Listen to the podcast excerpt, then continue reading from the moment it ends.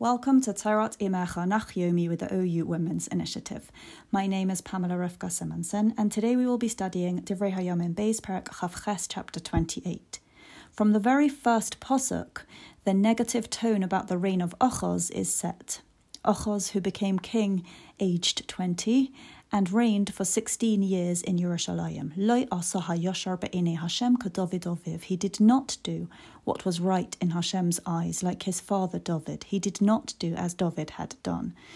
Vayelech badarche malche Yisrael. He went in the ways of the kings of Yisrael. That's the kings of the northern kingdom. Vagam maseches asa la baalim. And he also made molten images to the Baalim. Metzudas Tzion clarifies that maseches are molten statues, and so molten gods. He made molten images for the Baalim. Posuk 3. V'hu hiktir begay Ben Hinnoim. He burned incense in the Ben Hinnoim valley. Vayav'er espanov bo eish. And burnt his sons in the fire. I translated based on Metzudas Tzion. Metzudas David specifies that this act was worship of the idol Melech, like the abominations of the nations, whom Hashem had expelled before the children of Yisrael. The Gemara in Sanhedrin relates that Ochoz sought to burn his son Chizkiyahu for idol worship, but Chizkiyahu's mother put salamander blood on him to protect him from burning. Posuk 4, Vayezabeach vayakater babamois va'al haguva'os v'sachas kol eitz ra'anon. He sacrificed and burned incense on the bamos, high places, and on the hills, and under every leafy tree. In Pesukim 5 to 8, understanding their content with some interpretation from Metzudas, Hashem causes Ochoz to be struck both by the king of Aram, who is called Ritzin, and by Pekach, the son of Ramaliahu, who is the king of Yisrael, the northern kingdom. Both Aram and Yisrael invade Yehuda. Aram takes many captives from Yehuda to Darmosek, and the forces of Pekach kill 120,000 men of valor, courageous men, in one day, which happened as punishment for their having forsaken Hashem. Zichri, a warrior of Ephraim, the northern kingdom, kills the king's son, Maaseyahu, Azrikam, the chief of the household, and Elkanah, second to the king. The forces of Yisrael take 200,000 women and children captive. And they plunder a lot of spoil from Yehuda, and they take the spoil to Shomrain. Malbim notes that these defeats do not penetrate Yerushalayim, but the other cities of Yehuda. Odeid, a prophet of Hashem, comes out to the army of Yisrael that is approaching Shomrain and says to them, Posuk 9, Hine bachamas Hashem elekei avaisechem al Yehuda nasonon beyedchem. Vataharguvom beza'af ad lashomayim higia. Behold, by the anger of Hashem, God of your forefathers, against Yehuda, they were given into your hand. And you killed them with rage. It has reached up to the heavens. Metzudas David explains that the prophet is telling them that they were successful over Yehuda because of Hashem's anger against Yehuda, not because of Yisrael's merit. Malbim explains The prophet tells the army of Yisrael that the people of Yehuda were given into your hand as punishment by divine providence by Hashem's anger against Yehuda. There is a difference in the characteristic of punishments. At a time when anger increases to the point of warranting destruction, the people are given over into the hand of evil people and cruel people. But when fury is mixed with mercy, they are given into the hand of their brothers. It's in their brothers' nature to have mercy upon them. Yehuda and Yisrael are brothers, all from one people. This defeat came about because of the anger of Hashem Chem, Hashem, the God of your forefathers, the one Father, one God to everyone Vataharguvom baza'af, and you killed them with rage. you didn't kill them in a manner of being divine emissaries, but through the anger you have against them, not through the anger of Hashem. And not with mercy for your brothers, only with anger. And not with the measure of punishment that Hashem wanted to bring as punishment on them, but such that Ad Shomayim Higia, it reached up to the heavens, their crying out reached up to the heavens, because you did not have pity on them. Metzudas David explains that the prophet conveys that Yehuda had received enough recompense, and now, moving into Posuk 10, he addresses their taking a captivity whom they want to have as servants to them, as not being for their own good. Atem imochem ashamois, la Hashem Effectively saying, Are you not only bringing guilt of Hashem your God with you? Malbim explains that the sin of Yehuda has already been atoned for, and they have already received their punishment, but with you, faults before Hashem remain that have not been atoned. And now you are accountable before Hashem, not they. So how can you capture them as slaves? Posuk 11, the prophet continues, Va'ata shema'uni, and now listen to me. V'hashivu hashivya asher shavisa me'achechem, Ki charein af Hashem aleichem, and return the captivity that you captured from your brothers, because the fierce anger of Hashem is upon you. In Psukim 12 to 13, certain men of the heads of the children of Ephraim, whose names are Azariyahu son of Yehochanan, Berechyahu son of Meshilemos, Yechizkiyahu son of Shalom, and Amosah son of Chadloi, Stand up against the men of the army who are approaching, and they say to them, Loisaviu es hashiv Do not bring the captivity here. Kila ashmas Hashem aleinu. Because it's for the guilt of Hashem upon us, meaning, as per Metzudas David, bringing the captivity to Shomron is a matter that is considered by Hashem for guilt. It's considered by Hashem to be a culpable act. Atem aimrim lahesif al chataisenu va'al ashmosenu, ki rabba ashma lanu v'charain af al Yisrael. You are saying to add on to our sins and our guilt, because there is a lot of guilt to us and fierce anger is upon Yisrael. Malbim extends, Have you not already heard from the prophet that there is guilt of Hashem upon us?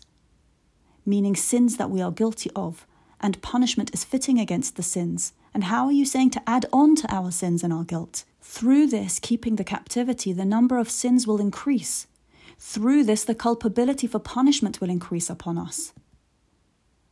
The military leaves the captives and the spoils in front of the officers and all the congregation.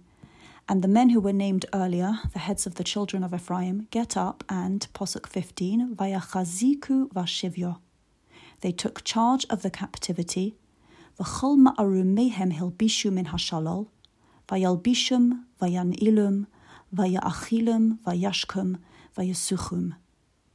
Mairim na chol a bhíam irha éitsel a chéhem. A. They clothed anyone who was naked from the spoil, and they dressed them, put shoes on them, gave them food and drink, and anointed them, so David says, with oil. And they led all those who were weak on donkeys and they brought them to Yericho, the city of date palms, to their brothers, and they returned to Shomron. So they return all the captives and don't keep them as slaves. In Posuk 16, Ochaz then asks the Assyrian monarchy to help him. The context of this, as explained by Malbim, is that Aram and Ephraim, that's the northern kingdom, had each one not been able to conquer Jerusalem. But as we've talked about in this perek so far, they killed and caused destruction in the other cities of Yehuda. After that, Aram and Ephraim united to fight against Achaz. And as is found in Yeshaya perek 7, Yeshaya prophesied to Achaz that he should not fear them. But Achaz didn't believe. And this is when he sends for the king of Assyria to help him. But in the psukim here in Divrei Hayamim, the next thing it says after telling us that he called for help from Assyria is psukim 17 to 19, V'oid adoimim bo'u. Vayaku Yehuda vayishbu shevi. And also the Edomites came and killed in Yehuda and captured captives. Uflishtim poshtu. And Plishtim invaded. It continues that they invaded in the cities of the lowlands and of the south of Yehuda, and they captured Beis Shemesh and Ayalon and Gederos, and Seichai and Timnah and Gimzoi with their suburbs, Vayeshvu Sham, and they settled there. Malbim explains that Aram was east of the land of Yisrael. The Plishtim were west of the land. Edom was south of Yehuda, and Ephraim was north of Yehuda. Enemies came upon Yehuda from all four directions. When Achaz sent for the king of Assyria, even though he exiled Aram and also from the ten tribes he exiled, and he removed the enemies from the northern and eastern directions, other enemies from the southern and western directions, that's Edom and the Plishtim, were awakened. And this is what it means that it says in the Psukim here, and also the Edomites came and the Plishtim invaded. This was after he sent for the king of Assyria, and Achaz didn't stipulate with him about these enemies. The Plishtim were subdued in the days of Uzziah, and the Edomites in the days of Amaziah. And now they reappeared. This was ki hechnia Hashem es Yehuda ba'avur Achaz melech Yisrael, because Hashem subdued Yehuda, because of Achaz, king of Yisrael. Notice he's being called a king of Yisrael rather than a king of Yehuda here. Ki hefriya Yehuda, which Metzudas David says means because he revealed the people's bad deeds, that because of him they performed in public. Umma'il ma'al b'Hashem, on which Metzudas David comments, and he himself also acted unfaithfully against Hashem. Psukim 20 to 21 tell us that when the king of Assyria, Tilgaspilneser, came to help Ochos, he distressed him and did not strengthen him. כי חולק אחוז אספייס השם ואספייס המלך והסורים, וייתן למלך אשר, ולא לעזרא לוי. Because Achaz divided up the house of Hashem and the palace and the officers, and gave to the king of Assyria, but it was not a help to him. Malbim explains that the king of Assyria distressing Achaz refers to that after Achaz already having sent silver from the temple and the treasuries of the palace to the king of Assyria as a bribe for his help, which is mentioned in the book of Kings, when Tilgaspilneser came to the land, Achaz was required to give him gold from the covering of the sanctuary and the king's palace. And that the king of Assyria didn't strengthen Achaz, and that it wasn't a help to him, refers to that he didn't help him against the new enemies that breached his country. And very telling about Ochos is his response to his distress in Posuk 22, Uve'es hot serloi, Vayosef lim ol Hashem, hu hamelech Ochos. And at the time of his distress, he increased his acting unfaithfully against Hashem. He is the king, Ochos. Malbim says that the purpose of the people striking him was in order to cause him to do teshuvah, to return to Hashem, to return to his better self. But Achaz did the opposite and increased his faithlessness to Hashem to the point that hu hamelech Achaz, he is the king Achaz, meaning he remained in his wickedness. He didn't change. It is King Achaz to be like this. He remained this way. Posuk 23 says that Ochaz sacrificed to the gods of Darmesek, whose people smote him. He said, Ki Elohei malchei aram heim mazrim oisom, lahem azabeach beyazruni. Because the gods of the king of Aram are helping them. I will sacrifice and they will help me. Malbim says that after Hashem hit him via Aram, he ascribed it to the gods of Aram helping those who serve them. In the book of Kings, it says that when Achaz went to meet Tilgaspilneser in Damasek, Achaz instructed for a replica of the altar in Damasek to be made in the Heichal of Hashem.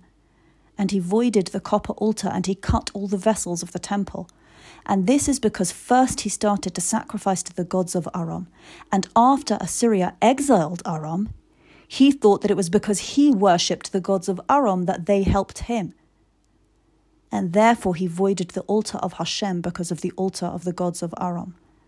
The Pasuk continues that Heim hayulei lahachshilei ulachol Yisrael. They were to him the cause of stumbling for him and for all Yisrael. Says Malbim that when he started with nullifying the copper altar, it ended after that with all the vessels, which is part of the subject of Posuk 24 that he voided the vessels. Ochaz gathered the temple vessels and cut them. Metzudas David says he peeled and cut the gold from them. Malbim says he gathered the vessels and took them for himself. He brought them out to be mundane, because as the Posuk continues, he closed the temple doors after that and nullified the temple service. Metzudas David says he closed the temple doors so that no one would go in to the Beis Hamikdash. Pasuk 25, and he made altars in every corner of Yerushalayim, and in every city of Yehuda he made bamais, high places, for making offerings to other gods. Vayach es Hashem Avoisov, and he angered Hashem, God of his forefathers. The Perek ends telling us that the rest of his matters and all his ways, earlier and later ones, are recorded in the book of the kings of Yehuda and Yisrael. Pasuk 27 And Achaz lay with his forefathers, and they buried him in the city in Yerushalayim, ki lo uhu lekivrei malchei Yisrael. Because they did not bring him to the graves of the kings of Yisrael. This is because of how great his wickedness was, explains Metzudas David. It's heartbreaking to learn about the desecration described in this parak. The wickedness of Achaz, the repeated pursuit of idolatry. The message resounds trust in Hashem. Seek not salvation from other sources. See Hashem behind everything and lean on Him. Let's carry these lessons with us into the minutiae of our everyday dealings. The end of the Perek says that Chizkiyahu, his son, ruled in his stead. A seed of hope, as the rulership shifts abruptly away from wickedness and to righteousness. Chizkiyahu, who trusted in Hashem, as it says in Sefer Malachim. Chizkiyahu, who lifted the kingdom. Thank you for studying together Lilui Nishmas, Rose Foreman, Razel Rochel Bas Aryeh and Rachel Zeitlin Rochel Bas Shlomo.